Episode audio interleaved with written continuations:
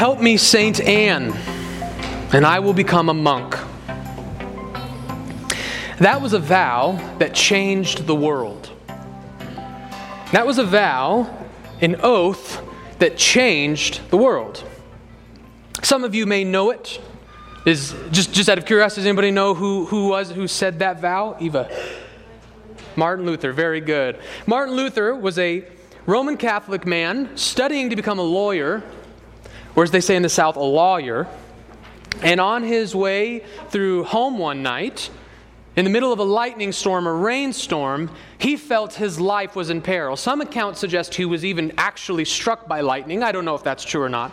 But certainly, the lightning storm was so severe, he did not think he was going to make it out.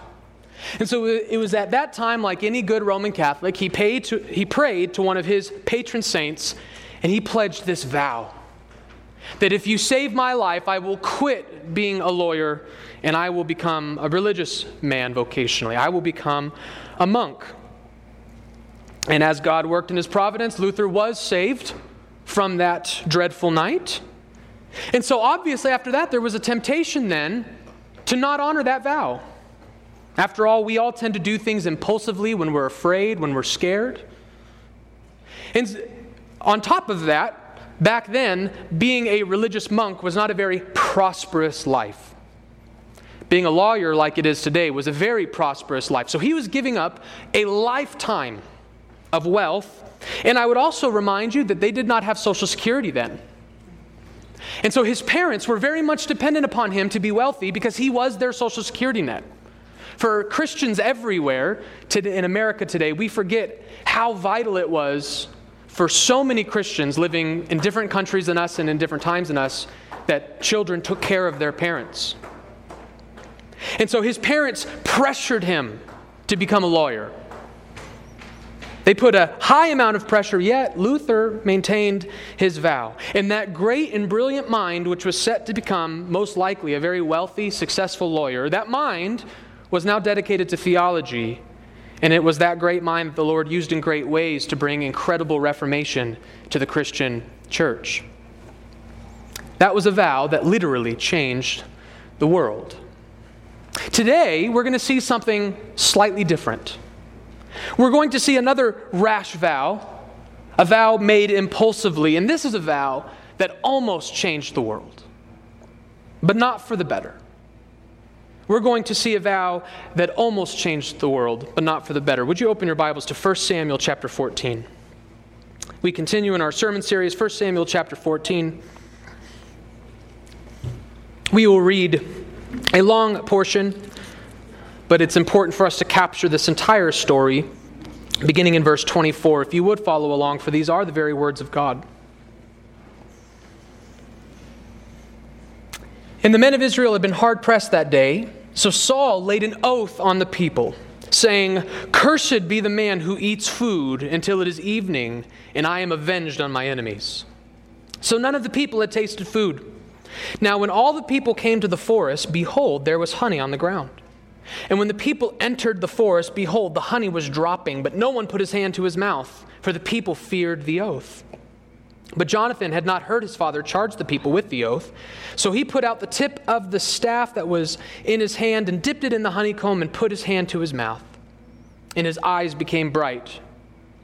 Then one of the people said, Your father strictly charged the people with an oath, saying, Cursed be the man who eats food this day. And the people were faint. Then Jonathan said, My father has troubled the land. See how my eyes have become bright because I tasted a little of this honey? How much better if the people had eaten freely today of the spoil of their enemies that they found? For now the defeat among the Philistines has not been great. They struck down the Philistines that day from Michmash to Ajalon, and the people were very faint. The people pounced on the spoil and took sheep and oxen and calves and slaughtered them on the ground, and the people ate them with the blood. Then they told Saul, Behold, the people are sinning against the Lord by eating with the blood. And he said, You have dealt treacherously. Roll a great stone to me here. And Saul said, Disperse yourselves among the people and say to them, Let every man bring his ox or his sheep and slaughter them here and eat, and do not sin against the Lord by eating with the blood. So every one of the people brought his ox with him that night, and they slaughtered them there. And Saul built an altar to the Lord. It was the first altar that he had built to the Lord. Then Saul said, Let us go down after the Philistines by night and plunder them until the morning light. Let us not leave a man of them. And they said, Do whatever seems good to you. But the priest said, Let us draw near to God here. And Saul inquired of God, Shall I go down after the Philistines? Will you give them into the hand of Israel? But he did not answer him that day. And Saul said, Come here, all the leaders of the people, and know and see how this sin has arisen today. For the Lord who lives, who saves Israel, though it be in Jonathan my son, he shall surely die. But there was not a man among the people who answered him. Then he said to all Israel, You shall be on one side, and I and Jonathan my son will be on the other side. And the people said to Saul, Do what seems good to you. Therefore Saul said, O Lord God of Israel, why have you not answered your servant this day? If this guilt is in me or in Jonathan my son, O Lord God of Israel, give Urim. But if this guilt is in your people, Israel, give Thummim. And Jonathan and Saul were taken, but the people escaped. Then Saul said, Cast a lot between me and my son Jonathan. And Jonathan was taken. Then Saul said to Jonathan, Tell me what you have done. And Jonathan told him, I tasted a little honey with the tip of the staff that was in my hand. Here I am, I will die. And Saul said, God, do so to me and more also. You shall surely die, Jonathan. Then the people said to Saul, Shall Jonathan die, who has worked this great salvation in Israel? Far from it. As the Lord lives, there shall not one hair of his head fall to the ground, for he has worked with God this day. So the people ransomed Jonathan so that he did not die. Then Saul went up from pursuing the Philistines, and the Philistines went to their own place. Saul is continuing his downhill trajectory as king of Israel. We saw last week God brought an incredible salvation to Israel, and he did it primarily through Jonathan, not through Saul. It was Jonathan who worked great salvation in Israel by the power of God. And so the Philistines have been defeated, and like any good uh, war commander. I don't know what the technical title was for them back then. He is now engaged in the art of pursuit. I've never served in the military, but I've actually read a book that talks about the principles of war, some key principles to successful warfare strategies. And one of the key principles is, is, pursuit. There's a temptation when you have defeated your enemy and they are in retreat to claim victory. But what happens when your enemy retreats? They regather. They regroup. So, a true successful victory does not come until you pursue the retreating enemy and you find ways to cut them off and utterly destroy them. So, Israel has won the day. They've won the war. The Philistines are fleeing, and Saul and his army are now in pursuit. And Saul is so jealous for glory. He is so jealous for victory that he lays this rash, counterintuitive, and I will show today sinful oath on the people of Israel. You see, he knows they've been fighting all morning and all afternoon long. Now, by the grace of God, I have never been engaged in half day, hand to hand combat. I have, by the grace of God, never had to take a sword in my hand or an axe in my hand and slaughter and cut and kill another man, and do so continuously all day long. But I can assume that to engage in that kind of warfare in the Middle East is probably a little taxing. I'll never forget the only thing that even comes slightly close to the kind of exhaustion these men were probably feeling is how I felt oftentimes after summer workouts playing football. We'd show up right, right bright and early in the morning, and we'd be sprinting and running and puking our guts out all the morning long and all the afternoon long. And as the second our morning summer workout ended, there was one thing and one thing only on my mind food. I need to eat. I can imagine that after this successful victory, that is what all of Israel is thinking. And Saul knows that this is going to hinder us, this is going to slow us down. So he lays this vow, he lays this oath Cursed That is the anathema of God. May God curse, which was the, de- death, the death penalty. The death penalty shall be placed on any man who eats before evening. So now, his troops, who have been fighting for him all day long, are pursuing their enemy through rugged terrain, sprinting, running, hiking through the hills and through the forest, chasing human beings down, killing human beings, and they're doing it all without food. This oath was so rash, it was so impulsive, that there wasn't even able time to, to execute it well. And by that I mean, it wasn't, they weren't even able to communicate it to all of Israel in a proper time. Because how do we know that? Obviously, Jonathan didn't get the memo. Jonathan's probably ahead of the troops, leading the way, and he goes in the forest. He's starving, and I can't imagine how good that honey was that he tasted. He's been fighting all day long, and he sees some fresh honeycomb in the forest, and he's starving, and he gets a small taste of that delicious, sweet honey. And then he is told, by the way, you have to die now. We, we weren't supposed to do this. And Jonathan, I love his response. Jonathan knows. Again, we, we continue to see Saul's vanity compared with Jonathan's valor. Jonathan knows how silly that oath is. He, he, he gives us a variety of reasons. He, he tells them first that it's counterintuitive. He tells them this is actually, there's an end goal to this oath, and it's actually, the oath is working against that end goal. Saul wants us to have a decisive victory over our enemies. The worst way to accomplish that is to take away our sustenance from us. He said, Notice how I have way more energy than you. The, the Hebrew expression translated in English is, My eyes are bright. You know, that, that, that expression makes sense for us who live in a technological day. If you've got some sort of gadget that's battery powered and has light, what happens when the batteries are dying? that light is dimming and dimming and flickering, and you put new batteries in it and it's bright as ever. And Jonathan's saying, Look, that's me. All of your guys' lights are dimming and flickering. You're running out of energy. I'm ready to go. So our victory is actually hindered by not eating. If the whole army could eat, we'd actually be more successful. So he sees that it's counterintuitive, rash, and unwise. But I would argue that he even goes as far to say that it's downright sinful. This was a sinful oath to put on the people. The reason I say that is because if you'll notice in Jonathan's words, he specifically says that Saul troubled the land by not allowing the troops to enjoy the spoils or the fruits of their enemies. That phrase is important in Old Testament context.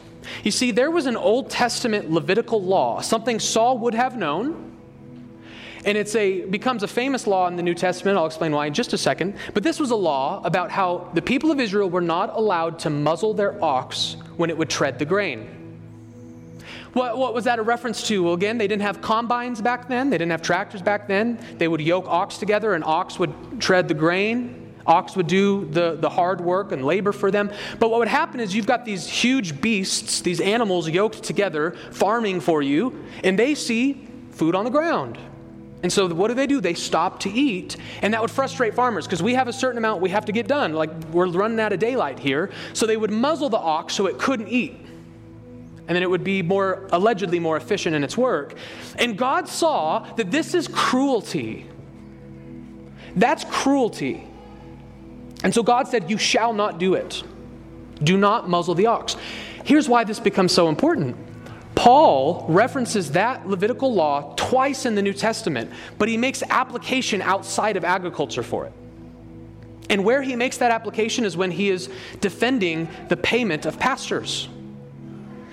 As Paul was preaching the gospel and establishing churches, this was one of the issues. Is it lawful, is it right for a man of God, a person who's doing the work of the gospel, to be paid? Shouldn't the gospel be free? And so Paul has to make a defense of why no, it's actually proper and appropriate to pay pastors. And he does this in two different places in the Bible, 1 Timothy and 1 Corinthians. And in both places, his defense was this Levitical law. If, if you were to go back in time and ask Paul, why should I pay my pastor? You know what Paul would say? Because you don't muzzle your ox. He even says in, in 1 Corinthians, when God wrote this law, was it really oxen he was concerned with? That's what Paul says. Was it really oxen he was concerned with? No, but there was a principle here. There was a principle in this law that applied elsewhere. And Paul also pairs it with a quotation from Luke that Jesus says, The laborer deserves his wages. So here's how I'm bringing all this together. These soldiers had a divine right to their food. This is slavery. This is theft.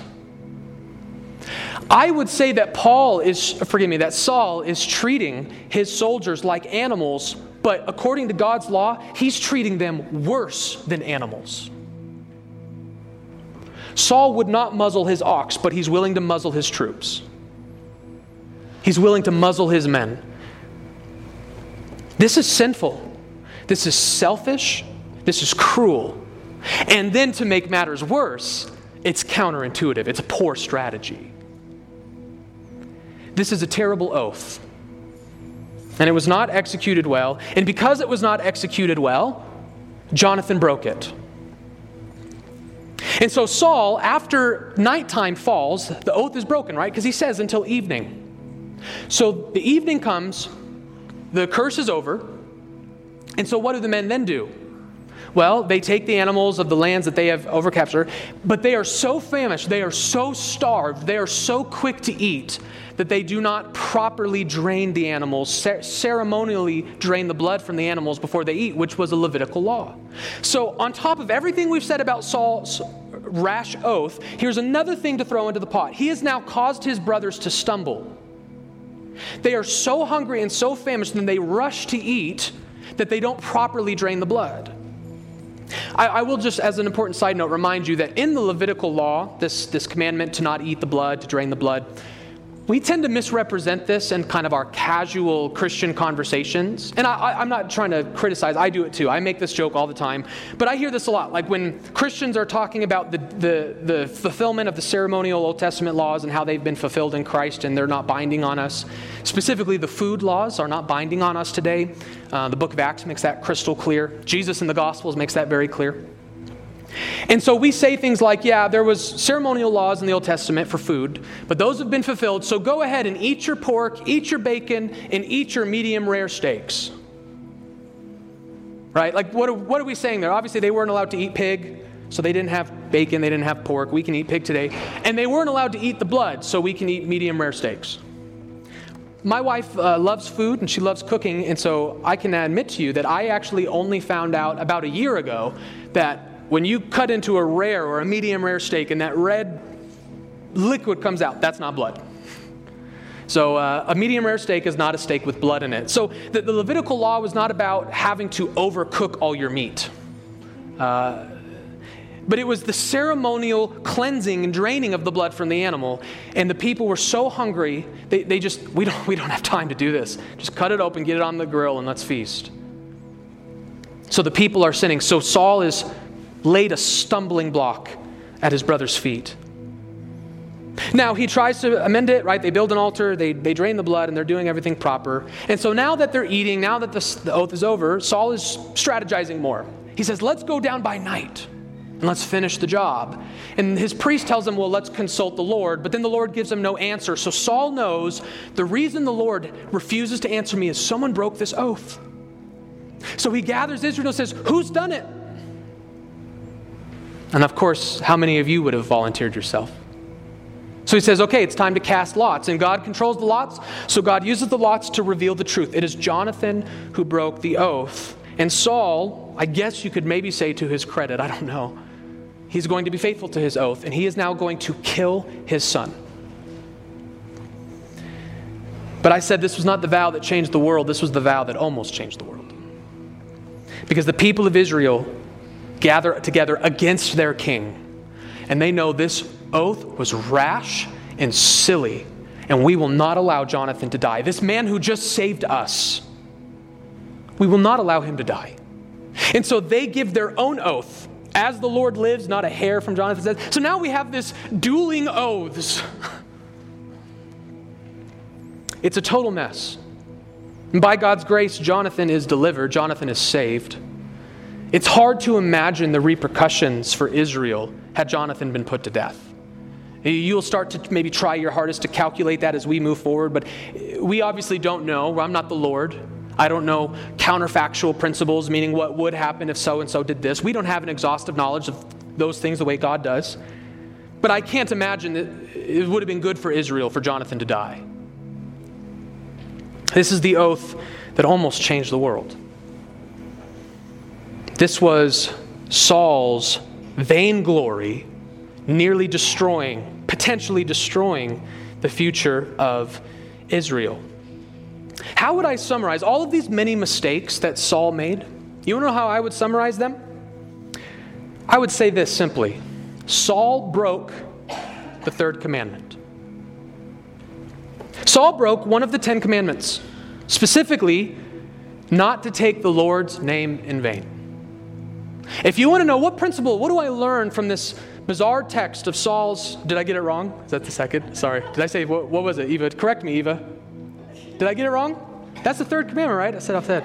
It just depends count. Oh, okay. Maybe I wasn't wrong. The first table of the law no other gods, no graven images. The Sabbath is the fourth, and then one of them, one of the, is do not take the Lord's name in vain. So if you're thinking, what's the principle like I derive from this sermon? What do I learn from this bizarre, rash oath? It's simply this do not take the Lord's name in vain. It's always struck me as a very kind of peculiar thing. Our church has two confessions of faith that we sort of generally follow. And these confessions, these historic confessions, are masterpieces. I mean, even people who don't hold to the confessions or don't appreciate or you know who don't follow the theology of the confessions still are usually re- represent recognize that these are some of the most important historical doctrines in the Protestant movement.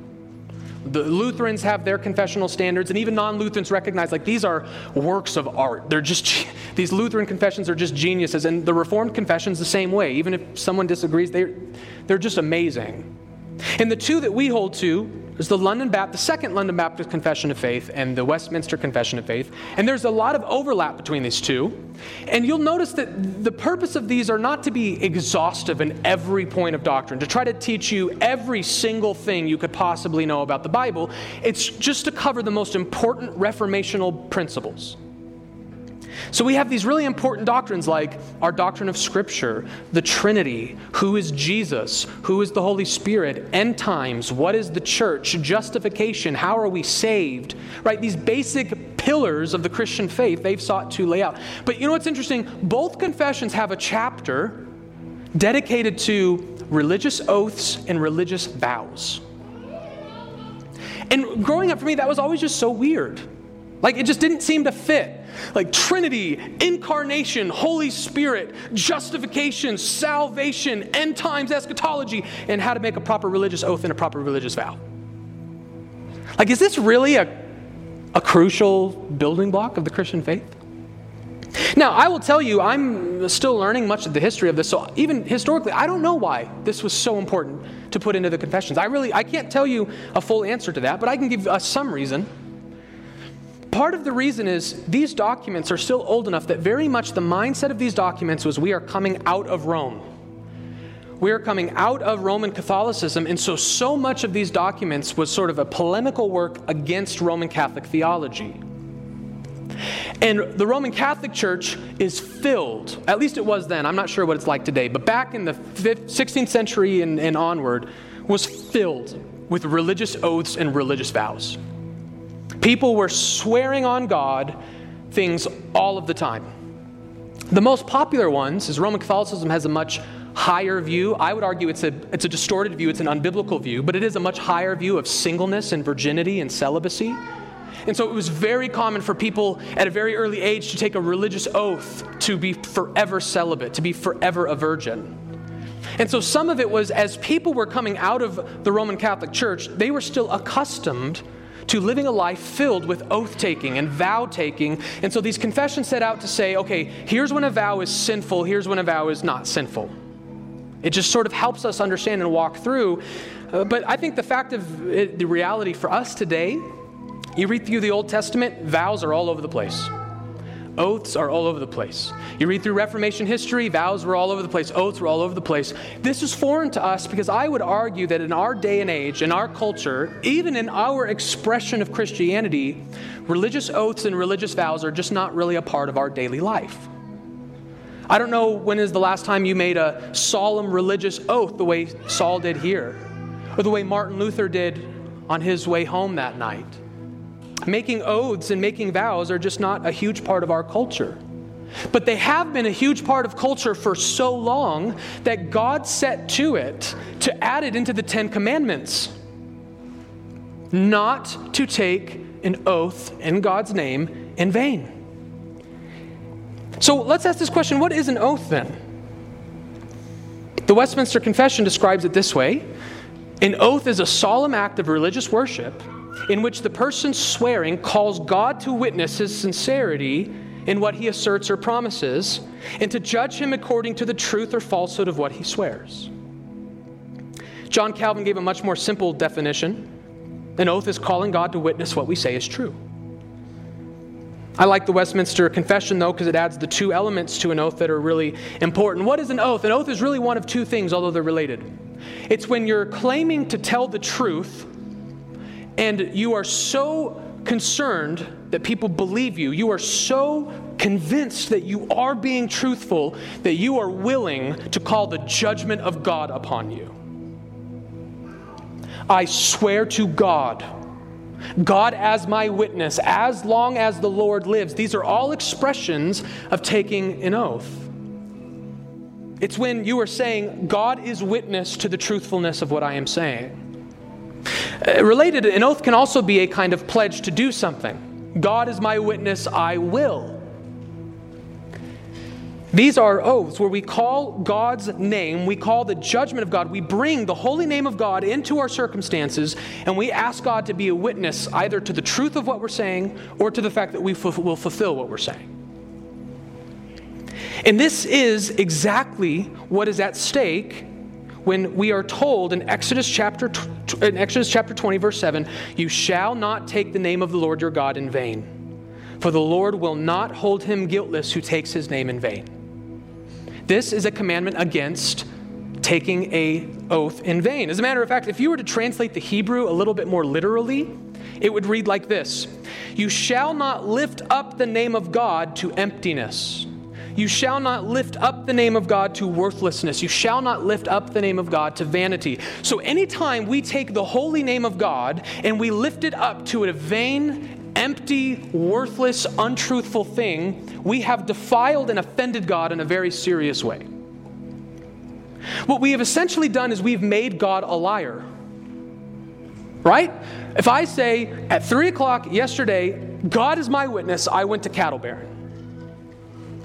Now, I did not go to Cattle Baron at 3 o'clock yesterday, so what have I done? I've said, God affirms this truth that God does not affirm. I have made him a liar. I have told you that God affirms this lie. Same thing if I vow, I vow, God is my witness. Tomorrow at 3 o'clock, I will go to Cattle Baron. And then I don't. What have I done? I've made God a liar. And clearly, I have shown contempt for the name of God. I'm obviously not afraid of God. I don't reverence Him. I don't fear Him. I don't value Him. Then I'm willing just to throw His name around with my lies and attach Him to the worthless things of my life or attach Him to my lies. It is a very serious thing to treat the name of the Lord, which represents the Lord Himself, to treat the Lord as if He is not altogether holy and unlike us. Now, here's what I want us to just briefly look at what are some of the ways that we can avoid taking the Lord's name in vain? As I said, what does that look like for us? Well, I, I, the, first, the first two are somewhat obvious. The first one is here's how you don't take the name of the Lord in vain. If you swear an oath, if you swear a vow in the name of the Lord, fulfill the oath. Fulfill the oath. Unless you've made a sinful oath, you should not fulfill that. You should repent of that, not fulfill it. But if your oath was not sinful, meaning you didn't vow to do something sinful or you didn't ask someone else to do something sinful the way Saul did, if it's not a sinful oath, you fulfill it. Martin Luther made an oath to become a monk. It's not a sin to become a monk, he needed to fulfill that. Fulfill your oaths. Here are some of the ways that we actually, in our daily life, these are, we do actually have some, not a lot, but some oaths that we are accustomed to. The main one is your marriage vows. If marriage vows are done right, God's name is brought into it. In the past, the vows that I have written for people, I have said things like, in the presence of God and these many witnesses. Why do we say that? Why do we bring God into the marriage? Because what we are saying is, I am making a vow to this person, and God is my witness. I will fulfill these vows. This is why, in the Christian religion, for so many years, we have taken the marriage oath so seriously, because it is a religious vow. Calling upon God's approval, God to witness, God to judge. Another time we make an oath a common way we make oath is if you are called to be a witness in a court case. Now, unfortunately, as our society becomes more and more secular, I don't know how many courts still do it the old fashioned way. But the old fashioned way, it was a religious vow. You would literally put your hand on a Bible, you would put your hand on the Word of God, and you would swear, God is my witness to tell the truth, the whole truth, and nothing but the truth. You were bringing God into that courtroom. And you were saying, What I'm about to say is so fully true, may God judge me if it's not. You were saying, What I am about to say, God gives hearty approval to everything I say. That's a sacred oath, that's a sacred vow. So if you get married, honor your marriage covenant. Be faithful to it. I don't care how hard it gets. Do not take the Lord's name in vain. If you are called to be a witness in court, tell the truth. That can be very hard. Sometimes witnesses' lives are threatened, their families are threatened. Is that an appropriate time to lie? No. Do not take the name of the Lord in vain. That's what we call perjury, by the way. Perjury, the definition of perjury is to lie under oath. You have taken a solemn oath, but that oath was a lie, it was untrue. And that's why lying is not a capital offense. If I lie to my wife, I'm not going to go to prison. But perjury is a different kind of lie. It's a worse kind of lie because I've brought God into it. It's a sacred, solemn oath. Here's another really important one and I think this one applies to why I think our culture is somewhat of a healthy culture. We take the name of the Lord in vain by making trivial or irreverent, or as we already discussed, sinful oaths. In other words, the oath is so sacred and the vow is so important, we should not just be going around making oaths and vows for every little thing. Right? If my wife asked me, hey, will you go get the laundry for me? It would be inappropriate for me to stand, God is my witness. I shall retrieve your laundry. Like if I were to do that, she would laugh. She would inherently know this is a joke. You're not being serious. We don't need to bring the name of God into something. By the way, we, we, we don't have time to turn there, but I would encourage you to write down in your Bibles Matthew chapter 5, verse 33 through 37. One of the most misunderstood Bible passages in all of Scripture because Jesus in that passage addresses taking oaths. And he tells us not to take them. And he tells us in that passage specifically whether by heaven or the things under heaven in the earth, do not take any at all. Many, many people throughout the history of the church have assumed that what Jesus is saying is it's wrong to do a religious oath under any circumstances ever. This was one of the key Anabaptist theologies, and it's blatantly biblically wrong. How do we know that we cannot interpret Jesus' words there as, a, as, a, as a, a blanket, no oaths under any circumstances? Well, we know that for a variety of reasons. Number one, the Apostle Paul takes on many oaths in the New Testament. He not only calls oaths over himself, he takes his own oaths, he gives oaths and vows to other people. My favorite one is in the pastoral epistles. He charges Timothy in the presence of God and in his Son who will return and in the presence of the holy angels. I charge you, preach the word. I, as a pastor, I am under a sacred oath to preach the word rightly. That's an oath I have taken on. So we have Paul giving sacred oaths. We also see in the scriptures, Old and New Testament, our faith to God. When you believe on Jesus Christ for the repent for the forgiveness of sins, that is referred to as an oath, as a vow, as a pledge. Faith is an oath. So if we can't take any oaths at all, you're not saved. Lastly, what we're going to look at at the end of this sermon, uh, so you don't have to turn there yet, in Hebrews chapter 6, God Himself takes an oath. God Himself swears His own oath. So Jesus is not telling the Jewish people you can't ever take a religious oath under any circumstance. But when we look at what Jesus says in the context of it, what was happening was in the days of Jesus, the Jewish people were constantly taking oaths over every little thing. And so Jesus says, You don't need a sacred oath for everything. Just let your yes be yes and your no be no. If Layla asked me to get the laundry, I should just be a man of integrity and say yes. That's it. I don't need an oath for that. And notice Jesus also, not only by telling them not to take all of these very trivial oaths over every little thing, but notice what they were swearing by in Matthew 5. It wasn't God, it was things in heaven and things on earth. You see, people were intentionally being sneaky with their oaths. They would swear by things that aren't God, and doesn't that kind of give you less confidence that it's true? Because if it's false, I haven't really brought the judgment of God upon me. Right? So they would swear oaths by on the temple because the temple's holy. That's still holy. So I'll swear I'll swear an oath on the temple. Even Martin Luther. Who did Martin Luther technically swear his oath on? Saint Anne, not God. Jesus tells us never ever do anything like that. If you're if what you're swearing an oath to is not important enough that you need to bring God's name into it, it's not worth taking an oath.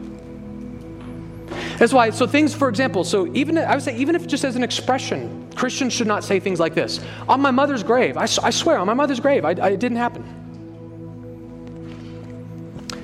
You don't need to swear anything on your mother's grave. You don't need to swear anything on your children. You don't need to swear anything on your car. You don't need to swear oaths on anything in heaven or on earth. Either swear by God or realize that you don't need to swear at all. We take the name of the Lord in vain when we use his name for trivial oaths. Oaths must be solemn. The last way, and this is the more common way for our culture, that we break taking the Lord's name in vain the one that is very, very prevalent in our culture is the idea of using the Lord's name as a curse word. We should never, ever use the Lord's name as a curse word. Now, what's funny, in our culture, we tend to think that is the first and primary application of taking the Lord's name in vain. But that's not. That's a, a further down the line implication. The commandment was about oaths and vows, being people of integrity, honoring our oaths, honoring what we say we will do in the name of the Lord. But certainly, it is a legitimate application to, if, if we are not supposed to take the name of God and raise it up to worthlessness or drag it through the mud, then certainly an extension of that rule, an extension of that principle is using God's holy, precious name as a curse word. People stub their toe, Jesus Christ. That's very sinful. That's very sinful. It's very offensive. It should be.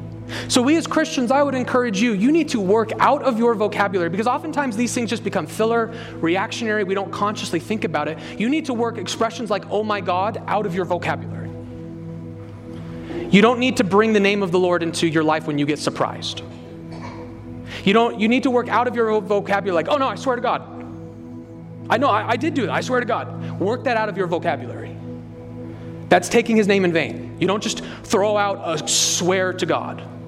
That's a sacred oath you've just made. Jesus tells us that on the last day, we will be held accountable for every careless word.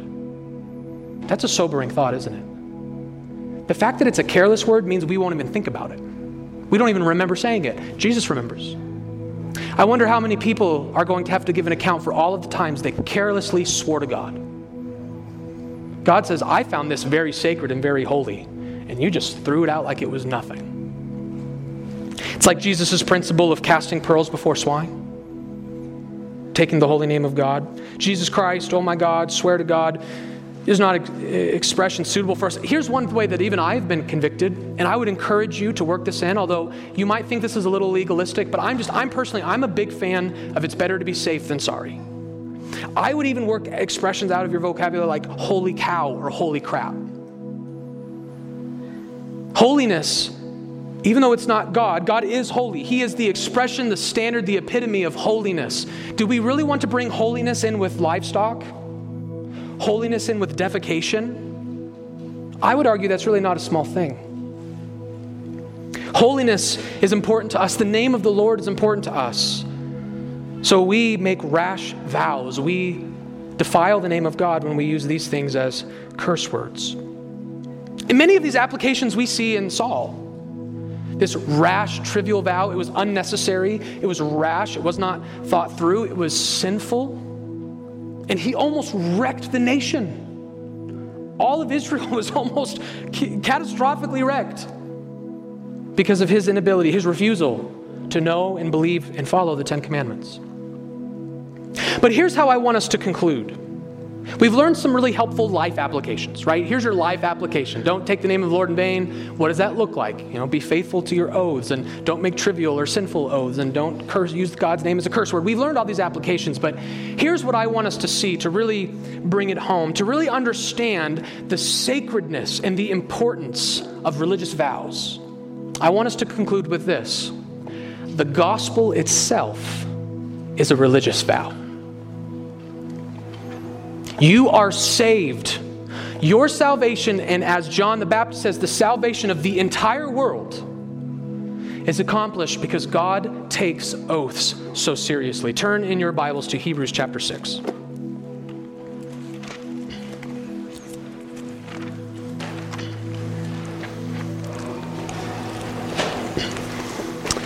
Hebrews chapter 6. The author of Hebrews is addressing the promise to Abraham, which we learn in the New Testament counts his spiritual descendants. He is the father of the faithful. And so we see his many descendants as being the new covenant fulfilled and promised. The salvation of the world, the children of Abraham being saved. And notice what God's or in what the author of Hebrews says. God is saying this. Hebrews chapter 6 beginning in verse 13.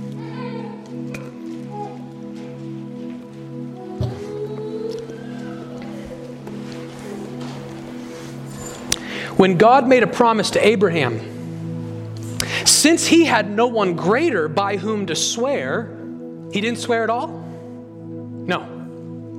When God made a promise to Abraham, since he had no one greater by whom to swear, he swore by himself saying, Surely I will bless you and multiply you. And thus, Abraham, having patiently waited, obtained the promise. For people swear by something greater than themselves, and in all of their disputes, an oath is final for confirmation. So, when God desired to show more convincingly to the heirs of the promise the unchangeable character of his purpose, he guaranteed it with an oath so that by two unchangeable things, in which it is impossible for God to lie, we who have fled for refuge might have strong encouragement to hold fast to the hope set before us. We have this as a sure and steadfast anchor of the soul, a hope that enters into the inner place behind the curtain where Jesus has gone as our forerunner on our behalf, having become a high priest forever after the order of Melchizedek. What is the writer of Hebrews saying here? The writer of Hebrews is telling us that when God swore to Abraham the Abrahamic covenant, that he would be the father of many children. God knew if I say this, my word is sure because I'm God. But he didn't even want a sure word. He wanted to double down. He wanted to make it a double sure word. And so the God with whom it is impossible to lie not only told Abraham, what he would do, but if you read it, he didn't even quote the first part of the oath. God literally says, By myself, I swear on myself in the Old Testament. He gives them a promise and then he confirms it with a holy religious vow, with an oath. So that when we take this hope of the fulfillment of the Abrahamic covenant, which the text tells us is fulfilled and expressed in Christ Jesus. This hope, this promise of salvation that God has given us, this promise is carried by Christ into the Holy of Holies. We are brought into the presence of God by Jesus, and that is the fulfillment of the promise. That Jesus would save you and draw you and bring you near to God is the fulfillment of this promise. And so, how do we know God will fulfill it? How do we know God will be faithful to his church? How do we know he will be faithful to his people? Because it is impossible for him to lie, and he swore on himself. He put his right hand on his own self and swore the gospel will be fulfilled. That is the vow that truly changed the world. That was the oath that changed the world far more than Saul or Martin Luther could ever hope or dream of changing the world. The whole world was changed by a promise. A gospel promise that the God who cannot lie will fulfill what he has said he would fulfill. So, why do we take oaths so seriously? Because God takes them seriously. God is not a breaker of oaths. We would be in big trouble if he was. But our God is a faithful God who makes good oaths, sober minded vows, and he is faithful to fulfill them. So we have come here really this morning in this text to see the negative example of an oath, and then to, to, turn our minds to the positive example of an oath, the oath that changed the world, the oath that is and will continue to save the world, the gospel of promise.